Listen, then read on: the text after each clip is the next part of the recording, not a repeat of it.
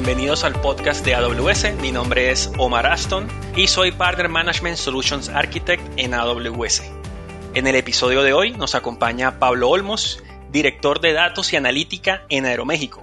Y también nos acompaña Rodrigo Boiso, director de programas estratégicos en Shell Digital, socio de negocios de AWS.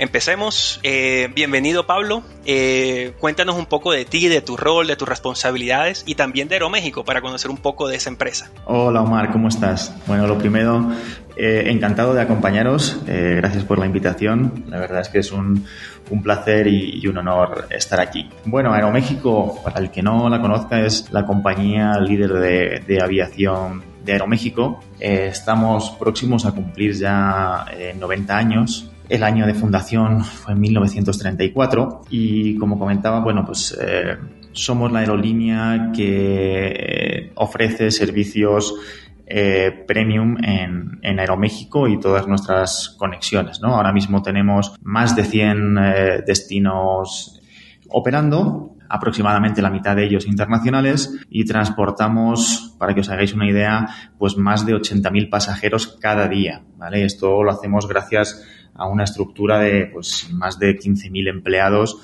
entre personal de, aeropuertos, de operaciones, eh, de oficinas, comerciales, etcétera. Y bueno, yo personalmente llevo en Aeroméxico un poquito más de, dos años fungiendo esta responsabilidad de director de datos y analítica en una unidad que recién se había creado pues eh, escasos meses antes y, bueno, eso es un poco lo que te puedo contar de, de Aeroméxico y, de mi persona. Ok, excelente. Entonces estuviste desde los inicios en esta nueva área de, analítica, casi pues. sí, prácticamente, sí, sí. La realidad es que anteriormente no es que nos hiciera analítica en Aeroméxico, lo que pasa es que se hacía, digamos, de una forma pues eh, más en silos, ¿no? En las determinadas, en las distintas áreas de negocio, cada una tenía su pequeño equipo de analítica y ejecutaban pues sus, sus proyectos, digamos, más acotados, ¿no? Entonces, hace ya aproximadamente tres años, Aeroméxico toma la decisión de modernizar también este, este área, ¿no? Y crearla como un servicio transversal para aprovechar toda la capacidad eh, cross, ¿no? De, la ingente cantidad de datos que se tienen en una aerolínea, en una aerolínea para, pues, eh, multiplicar el, el, valor de los mismos, ¿no? Y, y las decisiones basadas en, en datos. Y sí, desde, desde entonces aquí estoy empujando todo este proceso de, apasionante transformación digital. Claro, por supuesto. Bueno, gracias nuevamente, Pablo, por, por, acompañarnos y nuevamente bienvenido. Vamos con, Rodrigo. Bienvenido, Rodrigo, nuevamente. Em, cuéntanos eh, un poco de ti, eh, de tu rol, de tus responsabilidades y también cuéntanos un poco acerca de, de Shell Digital y también si nos puedes contar ese término, esa palabra Shell, de dónde viene. Claro, gracias Omar. Yo soy Rodrigo Boiso, soy director de programas estratégicos en Shell Digital. Mi rol está enfocado en aprovechar al máximo los programas con partners como AWS, que podamos eh, tanto cumplir internamente como de cara a los partners y de cara a los clientes, buscando siempre el beneficio de los clientes. Eh, ya en cuanto a eh, la empresa como tal, Shell Digital es una empresa mexicana. nos enfocamos en desarrollar soluciones innovadoras end-to-end y que aprovechen los datos para generar nuevas oportunidades eh, de negocio en nuestros clientes. Estamos por cumplir seis años. Han sido seis años de mucho crecimiento, mucho crecimiento en equipo, crecimiento en alcance, eh, áreas y también en nuestra relación con AWS, pensando en eh, que hemos establecido y nos hemos enfocado en tener las competencias de Data y Analytics, la competencia de migración y distintas otras especializaciones que nos ayudan en ofrecerle a los clientes las mejores soluciones posibles. Vale, excelente, excelente. Gracias, gracias Rodrigo. también veía que en, eh, en, el año 2021 y 2022 fueron Pricing Star Partner eh, of the Year en AWS. Sí, ha sido eh, algo muy bueno. y nos ha gustado mucho que, se nos reconozca. Y justo han sido años de muchísimo crecimiento y también de un montón de desarrollo de capacidades de la mano de AWS. Por supuesto. Vale, perfecto. Nuevamente, bienvenido Rodrigo a, este podcast. Entonces, em, en, este episodio vamos a hablar de un, caso de éxito de migración en la, en la nube AWS, donde un cliente, Aeroméxico, eh, trabajó de la mano con un socio de negocio, Shell Digital, para sacar este eh, pues, proyecto adelante. Y quisiera empezar por, por entender cuál fue el problema, el reto, la necesidad que Aeroméxico detectó eh, y por lo cual disparó este proyecto de, se disparó este proyecto de migración. Pablo, ¿nos puedes contar un poco al respecto? Sí, sí, claro, Marc. Pues mira, la verdad es que Aeroméxico tenía bastantes retos en, ese momento, no fue, solo, no fue solo uno, ¿no? Yo creo que los principales eran eh, los mismos retos a los que se enfrentan muchas empresas de, la industria y no solo del sector de, aviación, sino de la industria durante estos últimos años. Yo creo que el primero es la cantidad de aplicaciones analíticas on-premise que teníamos y la dificultad para mantener las mismas, la dificultad para escalar las mismas cuando pues, todos conocemos que durante las últimas décadas hay una demanda exponencial de, servicios eh, basados en datos ¿no? y, y, de analítica. Entonces, el principal problema yo creo que era esa escalabilidad, ¿no? Que muchas de las soluciones que tenía Aeroméxico pues empezaban a estar topadas, eh, empezamos a tener muchos problemas de, de, funcionamiento y de soporte en el día a día por el, por el simple crecimiento del volumen de, todos los datos que, que necesitábamos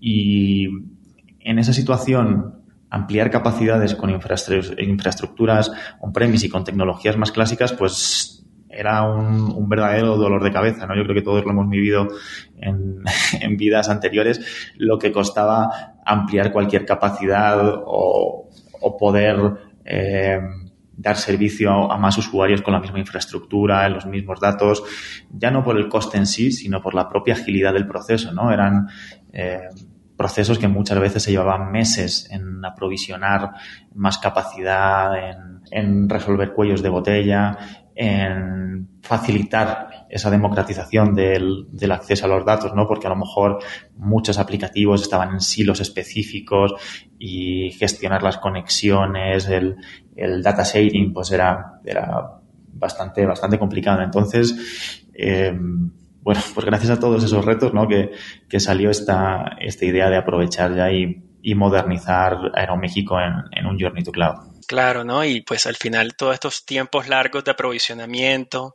pues restan competitividad, ¿no? En cierto modo, eh, para poder moverse, más ágilmente. Eh, el, negocio no para y la demanda de los usuarios no para, es creciente.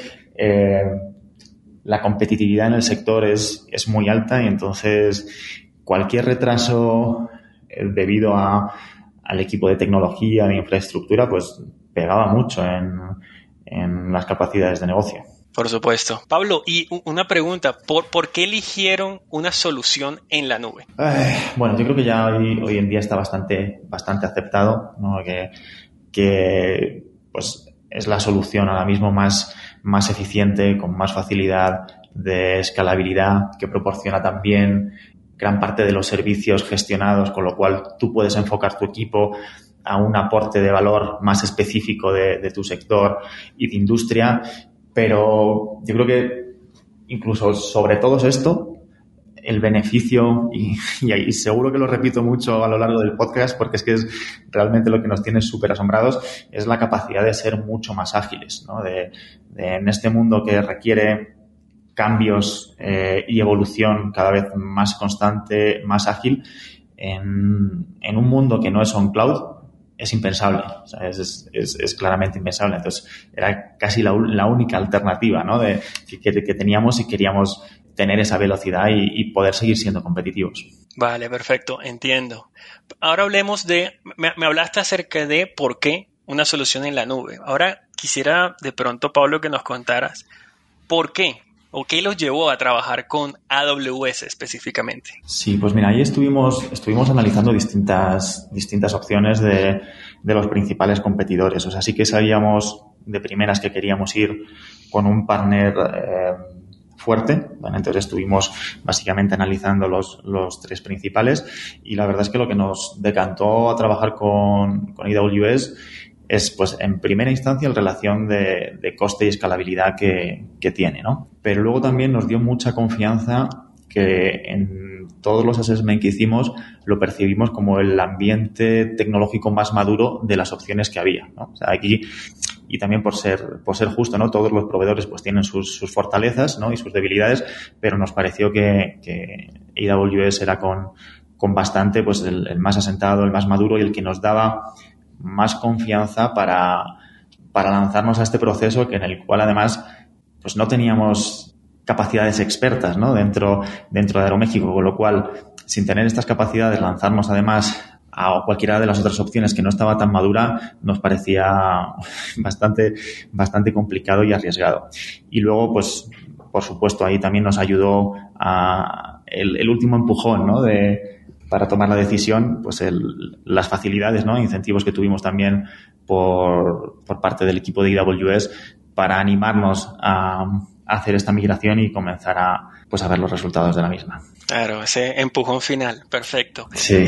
Y hablabas, eh, Pablo, acerca de la expertise interna de Aeroméxico en términos de servicios en la nube. Y ahí, ahí enlazo ese punto con el tema de qué lo llevó a trabajar con Shell Digital como socio de negocio en este proyecto.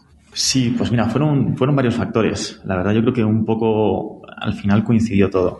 Lo primero, como te comentaba, pues éramos conscientes de que en Aeroméxico las capacidades profesionales que teníamos pues eran perfiles que estaban orientados a otro tipo de, de tecnologías que eran con las que veníamos trabajando habitualmente. Entonces ahí éramos conscientes de, de tener un gap de, de, expertise y que necesitábamos apoyarnos en, en algún partner eh, fiable que nos guiara en, en, ese, en ese camino mientras eh, éramos capaces de crear estas capacidades de, de, forma interna, ¿no?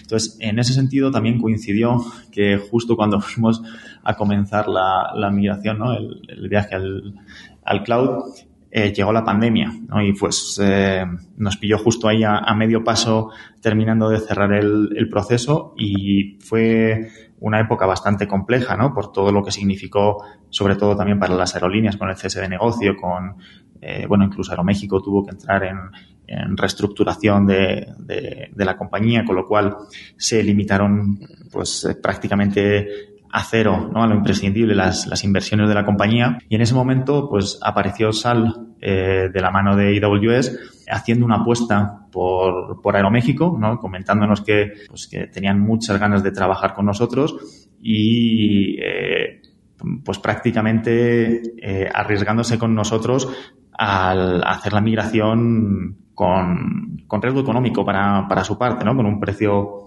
pues, muy, muy, muy competitivo y, y apostando mucho por Aeroméxico. Afortunadamente, eh, salió muy bien.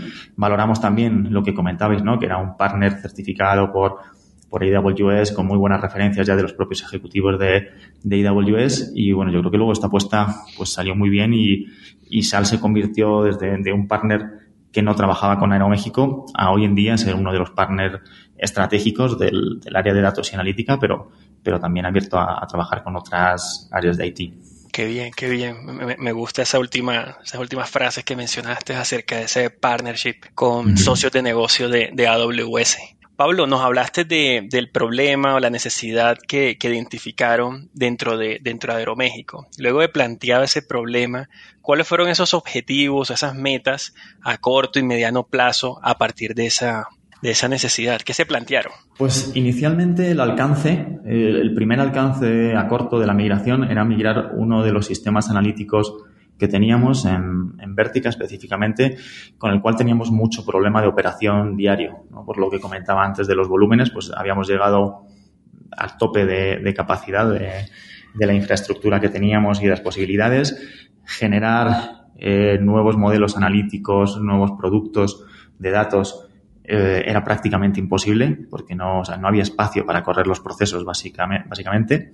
Entonces el primer paso fue esta migración de Vertica, que también fue el más complicado porque pues ya veremos que, encontramos muchas, muchas áreas de oportunidad ¿no?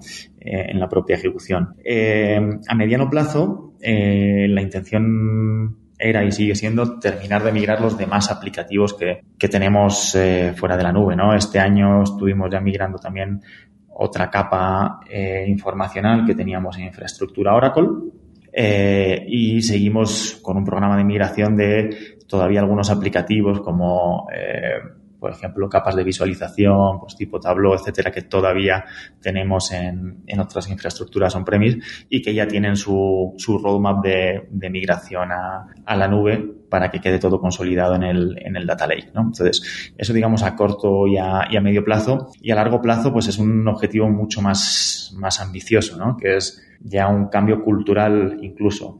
Eh, lo que nos dimos cuenta y nos hemos venido dando cuenta durante todo este proceso es que la migración a la nube no ha sido únicamente un, un elemento técnico. El elemento técnico a lo mejor es la, la excusa ¿no? que, nos, que nos ha movido hacia allá, pero que nos ha ayudado a empujar algo que es yo diría casi aún más, más importante, que es un cambio cultural de cómo utilizar las capacidades tecnológicas que existen hoy en día. ¿no? Eh, supone que vamos a tener procesos mucho más ágiles, con una mentalidad eh, totalmente distinta también de, prueba de nuevas capacidades, de prueba de nuevas teorías, que eso en, pues en infraestructuras más tradicionales era totalmente impensable. Entonces, el objetivo a largo plazo yo creo que, sigue siendo ese, ¿no? La modernización de, procesos tecnológicos, pero también eh, estructurales y, la promoción de esta cultura data-driven dentro de, de, la organización para llegar a un modelo de, pues incluso de data a services, ¿no? Y, e impulsando mucho el, business agility. Sí, e, es un tema muy recurrente eh, con, con, los clientes eh, eh, que adoptan tecnologías, servicios en la nube y es es ese cambio organizacional, ¿no? El cómo realmente sacar el máximo provecho, cambiar ese mindset para sacar el máximo provecho a esas capacidades tecnológicas, ¿no? Y que permeen realmente a toda la a toda una eh, organización. Siempre es un reto, pero, pero pues muy bueno, pues, digamos que lo, lo tengan en el, en el radar eh, como sí. parte de, sus, de su estrategia eh, eh, a, a largo plazo. Vale, Pablo, continuemos. Ahora hablemos un poco más acerca de como tal el proyecto de, de implementación del de, de, de, proyecto de migración. Eh, mencionabas hace un momento que aprendieron muchas cosas, ¿no? Sí. Eh, durante ese, ese proceso. Eh, cuéntanos un poco acerca de cómo fue ese proceso de migración. Pues mira, eh, no, no os voy a engañar. La verdad que fue, fue un proceso, fue un, un gran reto, ¿vale? Con sus sus tiempos complicados también y sus tiempos de satisfacción. Como comentábamos, también en, en México coincidió con una época en la que pues teníamos muchas restricciones presupuestales, con lo cual lo tuvimos que hacer todo también con, con, mucho empuje, con mucho empuje del equipo y, mucha buena intención, eh, cuando a veces nos, nos, faltaba a lo mejor alguna, alguna capacidad. Y yo creo que el primer aprendizaje que, que sacamos después de la migración de, de Vertica, del, del, primer alcance que teníamos, es que cualquier empresa que quiera hacer eh, este Journey to Cloud, eh, tenemos que ser realistas y sinceros con nosotros mismos en cuanto a la medición del, alcance, ¿vale? Porque a veces creo que somos un poco optimistas, ¿no? Porque tenemos algo operando y tenemos eh, digamos, malos vicios consolidados, ¿no? De, pues a lo mejor procesos que no están bien documentados, pero como, bueno, con el equipo actual, pues saben manejarlos, pues eh, se va dando soporte y demás, pero realmente son, son malas prácticas dentro, dentro de la industria que, que es mejor cubrir de, otra forma. Entonces, creo que el primer punto es ese, no ser muy objetivos, ya no solo en cuanto a las capacidades tecnológicas del, del equipo, sino en cuanto al nivel de salubridad de tus procesos actuales, ¿no? porque hay que ser consciente que en esa migración puedes hacer dos cosas, o, o hacer un lift and shift básicamente con el cual pues bueno, vas a tener algún beneficio en cuanto a TCO, pero no vas a, no vas a sacarle el jugo realmente de lo que, de lo que te está ofreciendo la nube, o ya aprovechar y hacer un proceso de modernización en el que ya puedas aprovechar todas estas capacidades extendidas que estábamos comentando, pero claro, hay que ser conscientes de que ese proceso de modernización requiere un esfuerzo mayor y, y un conocimiento mayor. También está claro que el, el resultado ¿no? y el beneficio es mucho mayor que hacer simplemente un lift and shift. Entonces yo creo que, que el primer aprendizaje es, es el ser muy conscientes de tu realidad, ¿no? El no querer engañarte, tener visibilidad de todos los procesos, incluso hay algunos que no serán tecnológicos, que serán metodológicos, ¿no? Que lo que tienes que aprovechar como organización para poner al día, para modernizar y para poder realmente sacar beneficio de, lo que la nube te da, ¿no? Claro, ya, viene una inercia organizacional, ¿no? Ya, viene toda una, una, historia alrededor, pues, de cómo se hacen las cosas. Sí, nosotros nos dimos cuenta de que teníamos, por ejemplo, pues carencias en algunos procesos de documentación, eh, pues que también teníamos falta de cierto gobierno de algunos procesos internos, ¿no? Que, que parece que a lo mejor no, no, tiene mucho impacto, pero luego en el día a día, cuando vas a generar un, una iniciativa importante y empujarla, pues es, es, clave, ¿no? Tener todos esos, esos conceptos bien organizados y limpios y como comentaba antes, pues a nosotros nos, nos costó mucho y, y muchas veces fue un, reto importante, pero nos sirvió ya no solo para modernizar tecnológicamente ciertos aplicativos, sino para aprovechar y, y modernizar, actualizar y sanear muchos procesos metodológicos internos que, que teníamos con, con gran área de oportunidad. Vale, vale, perfecto, perfecto, Pablo. Quisiera traer eh, a la conversación a Rodrigo y quisiera escuchar su, su, perspectiva acerca de cuáles eh, fueron esos retos que, que, del lado de Shal eh, identificaron en, como parte de este proyecto de, de migración. Sí, Omar, los retos para nosotros fueron clave porque este proyecto es muy importante para nosotros, había que darlo todo y mucho era poder gestionar el tiempo, administrar los recursos para poder asegurarnos que íbamos a cumplir con los plazos y los objetivos, ser muy eficientes en la forma de trabajar y lograr eh, la migración de manera exitosa. Al final, todos estos retos que también comparte Pablo terminan siendo retos en común. Había que encontrar la forma de resolverlos juntos y de llegar a los objetivos juntos. Vale, perfecto, Rodrigo. Mm, y, un poco, ya he mencionado algunos, algunos puntos eh, dentro, de, dentro de este tema de los, de los retos, pero quisiera hacer, digamos, eh, eh, profundizar o hacer un zoom en qué, aprendizajes, aprendizajes obtuvieron luego de, o durante y, luego de la ejecución del proyecto. Si quieres, Pablo, empecemos contigo. ¿qué aprendizajes tuvimos? Bueno, el primero también, la importancia, yo creo que del, de contar con, con un equipo experto y con conocimientos en AWS, porque AWS tiene pues, una cantidad enorme de distintos productos y soluciones que cada uno se adapta eh, de una forma específica, ¿no? O, dando un plus específico dependiendo cuál sea la necesidad de, eh, de, negocio que queremos, que queremos cubrir. Entonces, por ejemplo, nosotros inicialmente comenzamos la migración hacia una estructura de, de S3, ¿no? de, un, lago en, en, S3, que también nos iba a permitir pues, guardar y almacenar elementos no estructurados. Y a mitad de proyecto, pues yo creo que nos dimos cuenta de que pues es que el 99% de, de, nuestros datos en ese momento eran estructurados, ¿no? Y que a lo mejor era más sencillo pues ir primero hacia una solución en Redshift que está más enfocada a este tipo de datos y el día que necesitemos ampliar a ese otro tipo de datos no estructurados o gestionar cualquier carga de trabajo en, en S3 que no, que no admita Redshift, pues es que ya la, propia agilidad de, de AWS te lo va a permitir, ¿no? Es, es, lo que comentábamos antes, no estabas tan ligado como, como estabas antes en, un, en una tecnología más tradicional de que la decisión que hacías arquitectónica al inicio del, del proyecto, pues te tenía que durar durante muchos años, ¿no? Aquí es es uno de los aprendizajes y, de las bondades de la nube y en especial de AWS y es que si a mitad de un proyecto, en el primer MVP, ves que hay una, una solución de arquitectura que mejora incluso todavía la que habías planteado, pues es relativamente fácil cambiar de una a otra sin tener que estar atado a un primer diseño que pues eh, es, es, humano, ¿no? Errar y a lo mejor no eh, equivocarse en, en, algún componente. Entonces, eso creo que también fue, un aprendizaje importante, ¿no? El seleccionar bien qué herramientas o qué capacidades de AWS utilizar para cada, para cada solución y el, y el aprender a ser ágiles, a cambiar entre, entre una y otra cuando, cuando hubiera necesidad. Claro, este ejercicio de experimentación, ¿no? Experimentar, medir y pues pivotear. Eso es, sí, de experimentación ágil. Claro, claro. Eh, y Rodrigo, ¿cómo, qué, qué, aprendizajes del lado de Shal eh, identificaron son aprendizajes que van de la mano con lo que comenta Pablo. Y uno muy importante es la capacidad de identificar estos desafíos o estos retos a tiempo que te permitan eh, corregir un poco el curso o reorientar el curso del proyecto, poder ver un poquito para atrás, tomar los aprendizajes, ver todos los desafíos y obstáculos que se han encontrado en el camino y poder hacer un cambio, eh, encontrar cuál es la mejor solución.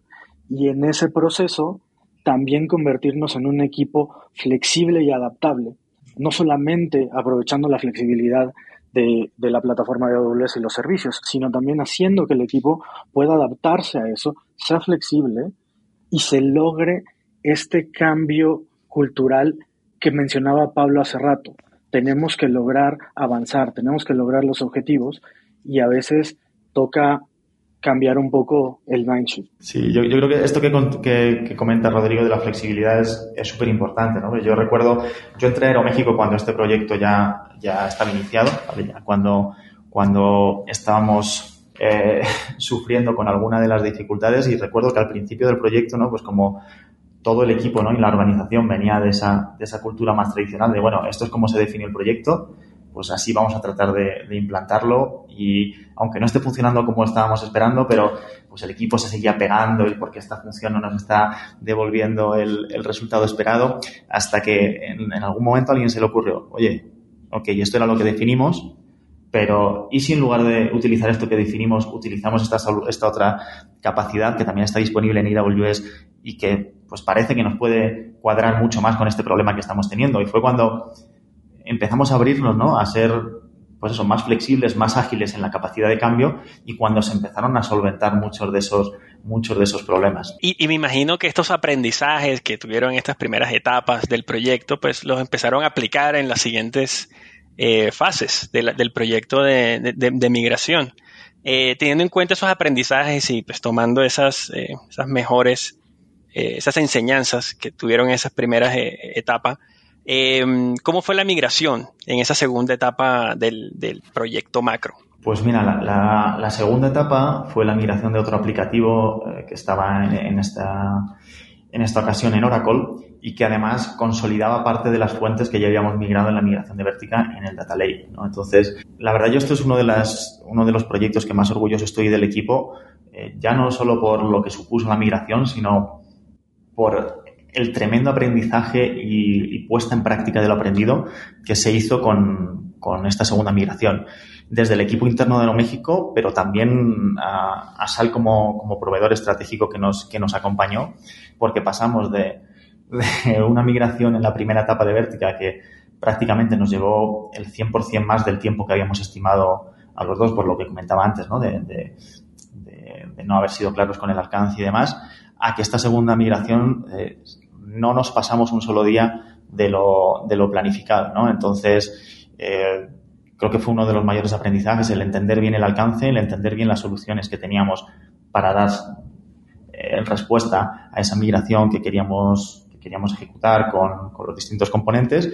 También el flujo de atención que requiere una migración. Bueno, una migración al final, pues, requiere cierta atención de las partes usuarias también para las, los vistos buenos, ¿no? Y para que todos nos sintamos a gusto, porque al final, pues tenemos que tener una cosa muy clara. Todas las aplicaciones que nosotros mantenemos desde datos analítica o desde, desde IT tienen un, foco para dar servicio a las unidades de negocio. Entonces son estas últimas las que en, última instancia tienen que sentirse cómodos con eh, donde esté corriendo y con el resultado que les esté dando. Entonces, yo creo que esos fueron los principales aprendizajes y, y como comentaba, súper orgulloso de, de, todos los implicados de que el, el aprendizaje y la puesta en práctica de, de, todas esas lecciones aprendidas fue excepcional porque conseguimos que en esta segunda migración pues todo fluyera especialmente bien.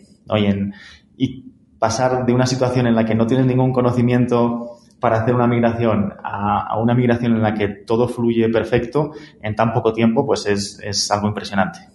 Claro. Eh, Rodrigo, ¿cómo, ¿cómo ves eso? Eh, ¿Cómo viste esa segunda etapa de migración? ¿Cómo lo vivieron? Creo que primero fue eh, un tema de entender todo lo que se venía trabajando en la primera parte y ahí nosotros tenemos que reconocer a Pablo y su equipo porque hicieron un gran trabajo de descubrimiento y definición de ese alcance, sobre todo entendiendo y pudiendo comunicarnos qué se tenía que migrar, cuáles cargas de trabajo se tenían que migrar y en qué momento. Y eso permite tener confianza en los dos lados de, de la ecuación a los dos equipos y eso también permite o habilita que haya mucha mejor coordinación, mucha mejor comunicación y entonces podemos lograr tiempos, objetivos, alcances de una manera que no lo logramos en la primera parte. Entonces, arrastramos mucho del aprendizaje, mucho del trabajo en equipo y logramos consolidarlo en esta segunda etapa. Muy bien, excelente. Mm, ahora quisiera que nos, vayamos a los, a los resultados. Eh, hablemos un poco de esto. Entonces, em, Rodrigo, cuéntanos un poco, ¿cuánto tiempo llevó la migración? La migración llevó casi dos años. La primera parte, que es el proyecto Verdica, comenzó a mediados de 2021 y la segunda etapa, la migración de la aplicación de Oracle, comenzó a mediados de 2022 y terminó hace unos meses a principios de 2023. Como comentaba Pablo hace rato, las estimaciones en los tiempos en la primera etapa, las estimaciones mejores y el cumplimiento de los objetivos en la segunda, hicieron que en cuestión de tiempo fuera algo intenso, fuera, fuera algo desafiante estar, estar llegando a las metas y a los hitos que se tenían que lograr, pero al final todo salió bien y, fue una migración con éxito. Y, Rodrigo, digamos que como parte de la solución que implementaron eh, en AWS, Cuéntanos un poco de los diferentes eh, servicios que fueron utilizados y que están siendo utilizados actualmente.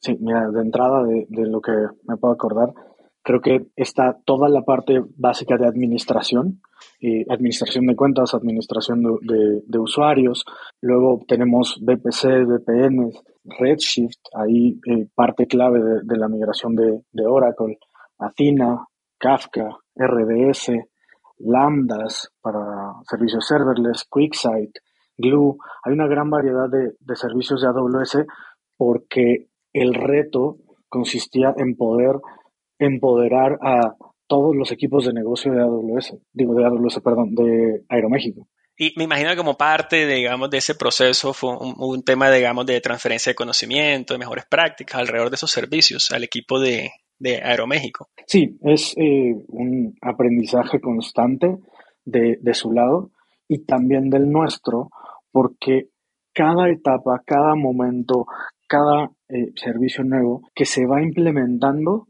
y cada carga que se va migrando implica un trabajo colaborativo, un trabajo muy claro de entendimiento de cómo se va a llevar esa carga de trabajo quién está encargado de cada cosa, cuáles son los tiempos, en qué momento se da cutover, en qué momento eh, podemos tener un rollback en ciertos casos, cómo nos aseguramos de que en términos de seguridad todo esté correcto y funcionando como se debe.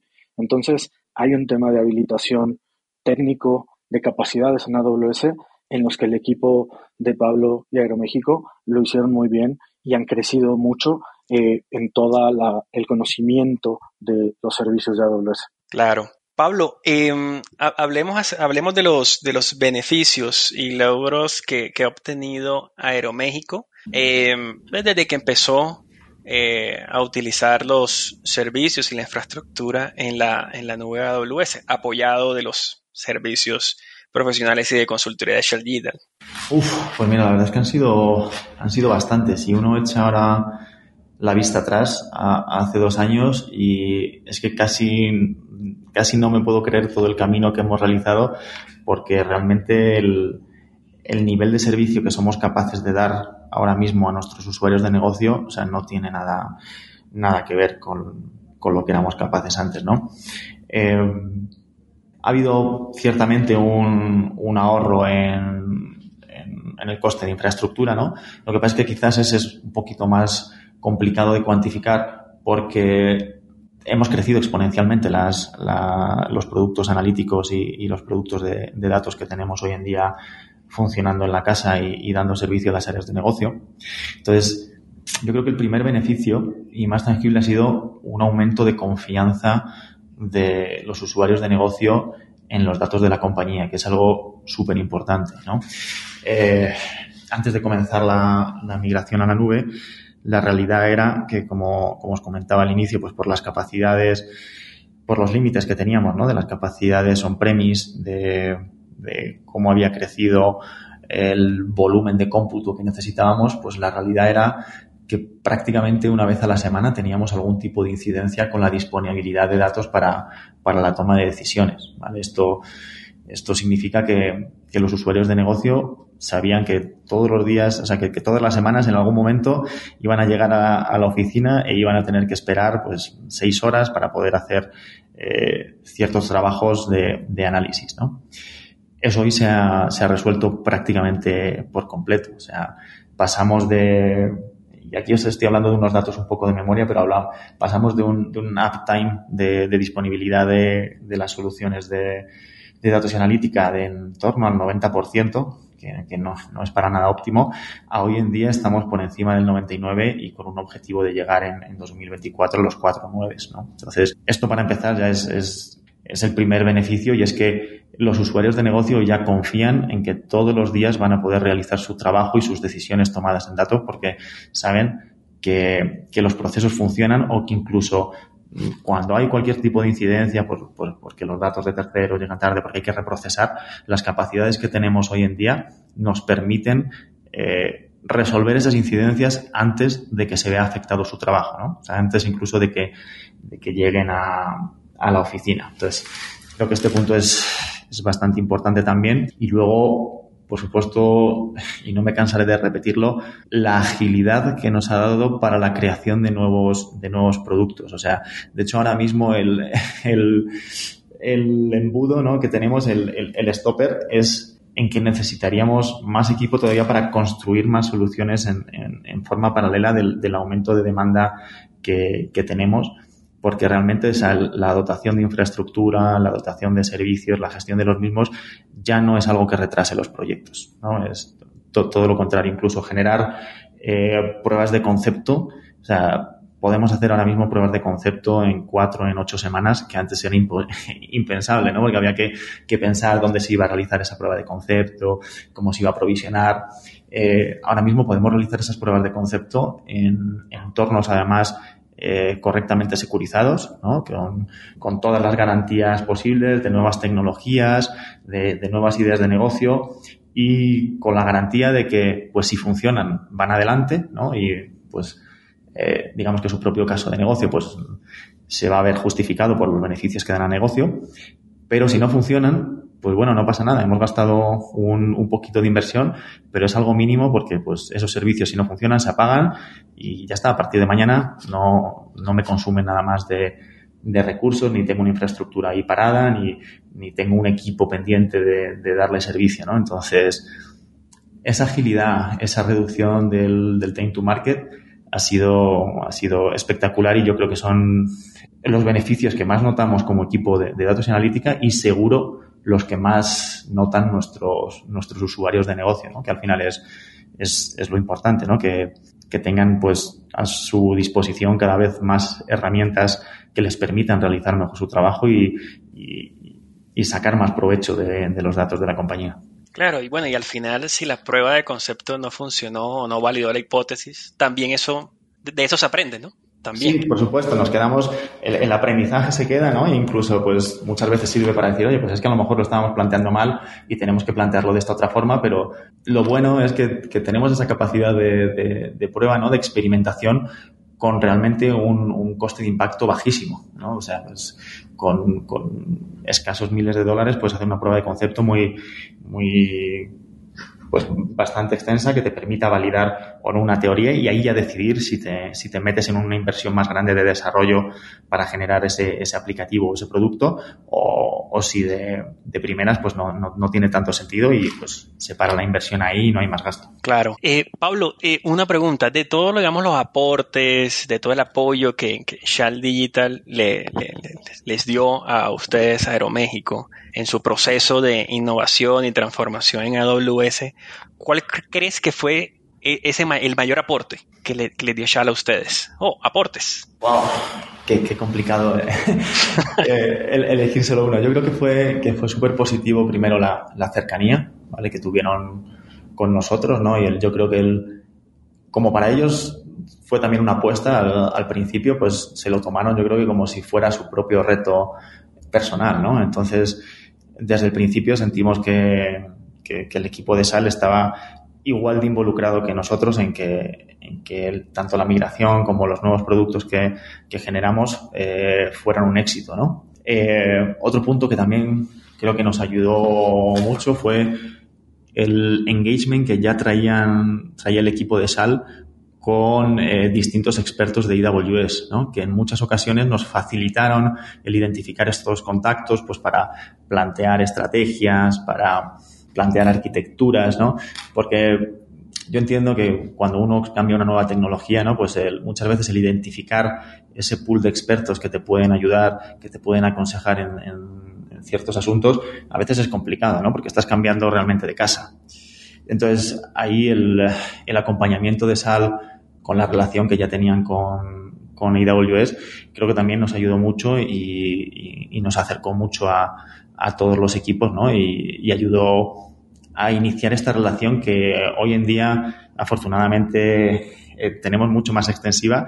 De hecho, nosotros comenzamos la migración de la parte de datos y analítica a AWS hace pues ya dos, dos años y medio, tres, ya, ya, no recuerdo exactamente, dos años y medio, tres, y meses después, no llegó a un año, todo el departamento de IT eh, que también estaba planteando el, el, Journey to Cloud decidió también ir a AWS, con lo cual pues la relación que teníamos, digamos que, aumentó, se estrechó y hoy en día pues es, sois uno de los partners eh, estratégicos de, Aeroméxico, ya no solo en capacidades de, de IT, sino lo que significa eso como capacidades de negocio y, nuevas formas de, de, tener productos digitales. Claro, eh, eh, eleva la, elevó la conversación, ¿no? Pues a otro tipo de... Claro, claro. Y Rodrigo, em, ¿qué, resaltarías de, de, todo este de, este, de este proyecto de migración con, con Aeroméxico? Cuéntanos un poco. Creo que primero, y ya lo mencioné antes, la colaboración y el trabajo en equipo de, de, de Shell Digital y Aeroméxico, buscando siempre lograr estos objetivos, en particular el objetivo más complejo de modernizar Oracle a Redshift. Es una, una, migración con una estrategia de refactorización, con muy poco porcentaje de reutilización y que además tenía que cumplir con ciertos tiempos. ¿no? Después, creo que también la comunicación, o sea, este, este alcance claro, saber qué se tiene que hacer, cuándo se tiene que hacer, cómo lo tenemos que hacer, de los dos lados facilitó muchísimo el trabajo en equipo. Y finalmente, creo que una de las cosas mucho más importantes es la confianza de Pablo y su equipo, que junto con nosotros logramos resolver todos los problemas o desafíos o retos que surgieron y que se realizaron de la manera adecuada a partir de esa confianza. Sin ella, eh, creo que hubiéramos hecho otra historia. Sí, yo creo que el, tema de la confianza es, eh, es, clave, ¿no? Y que se generó en base al, trabajo diario y, en base a, pues a veces eh, estrellarnos contra una pared los dos juntos y otras veces eh, descubrir por dónde, por dónde estaba el camino y, facilitar el cambio. Finalmente, eh, quisiera terminar el podcast pensando en el futuro, ¿no? Bueno, entonces, ¿qué, no, qué, qué le depara a Aeroméxico en términos de servicios de AWS y de la relación con, con Shell Digital. Pablo, cuéntanos un poco cuáles son esos planes a futuro de la compañía. Justo como se introducía ahora, eh, yo creo que tenemos un, futuro prometedor con, con, AWS. Desde el año pasado, todo Haití, dentro de, donde nos englobamos, ya tomó esta decisión de, de migrar todos los aplicativos de Aeroméxico, que son prácticamente 400, a, a AWS eh, por suerte, ¿no? Esta vez lo hemos podido hacer de una forma un poquito más, más organizada, menos atropellada que cuando comenzamos en el, en el departamento de datos y analítica. También por suerte es, es otro momento, ¿no? Ya pasó COVID, ya eh, tenemos eh, pues bastantes signos de, de, recuperación, ¿no? Que nos permiten el confiar en, ciertas inversiones. Y, es algo realmente, realmente ambicioso eh, de lo que estamos muy emocionados. ¿no? Esto significa para México una transformación digital realmente importante, ¿no? Porque se está planteando toda esta migración a la nube como una modernización de las aplicaciones que tenemos y no solo como una migración eh, lift and shift. Aquí en este, en este alcance de todo IT, insisto, en el que nos englobamos también en el área de, datos y analítica, ya es un proceso bastante más estructurado, ¿no? En el que hay un acompañamiento, pues también muy senior de, de un equipo importante de AWS y proveedores que se han consolidado estratégicos como para nosotros como, como Shell y es un camino que vamos a estar recorriendo durante, durante años, ¿no? Y durante años además vamos a estar modernizando las aplicaciones que tenemos hoy en día, pero a la vez vamos a estar siendo capaces de generar muchos más aplicativos o muchos más productos digitales con una concepción cloud native, ¿no? Que nos dan unas capacidades de negocio que hasta ahora eran impensables, ¿no? Con lo cual, eh, pues estamos generando una transformación digital tecnológica, pero que a la vez necesitamos empujar y arrastrar a toda la organización y a las áreas de negocio en la misma, ¿no? Porque, como decías antes, esto es un cambio de mindset global de toda la organización, no es únicamente del área de tecnología que, bueno, ahora en lugar de utilizar un servidor on-premise va a utilizar un servidor en la nube. No, no, esto va mucho más, mucho más allá. Esto es un proceso que transforma compañías, que la forma que vamos a tener de acercarnos a nuestros clientes va a ser distinta, va a ser eh, pues, con unas capacidades que, que hace unos años eran, eran impensables para que podamos dar mucho mejor servicio aún a, a, nuestros clientes, que podamos generar nuevos streams de revenue, que podamos generar nuevos controles de coste, nuevas eficiencias, eh, integrando productos de última generación, de inteligencia artificial, de una forma mucho más sencilla a la que, a la que teníamos antes, ¿no? Entonces, es un, un, cambio realmente apasionante. Yo llevo ya bastantes años en el mundo de la tecnología y es la primera vez que, que vivo un cambio tan grande, tan ambicioso y que por suerte por ahora pues va, va tan, bien, encaminado. Claro, perfecto. Y Rodrigo, eh, eh, ¿cómo ven eh, en Shal eh, ese futuro? Para nosotros el futuro implica expandir y hacer mucho más eh, especializado nuestros servicios de migración. tenemos en puerta la creación de un Cloud Center of Excellence, empezando por la práctica de migración y al mismo tiempo poder expandir nuestra oferta, o mejor dicho, poder mantener y expandir la forma en la que estamos teniendo nuestra oferta de migración con los clientes, llevándolos desde una migración a una modernización, después a un ecosistema del dato, para finalmente poder llevarlos a un punto en donde puedan explotar esos datos y pueda crecer su negocio. Excelente, Rodrigo. Bueno, em, quiero agradecer a nuestros invitados por su participación. Rodrigo, Pablo, muchas gracias eh, por su tiempo. Eh, a nuestra audiencia. Espero les haya gustado este episodio. Cualquier pregunta que tengan relacionado con este episodio nos pueden contactar en la dirección de correo que se encuentra en la descripción de este episodio. Que tengan un excelente resto de día y hasta pronto. Chao. Gracias Omar, gracias Rodrigo. Hasta pronto. Gracias Omar.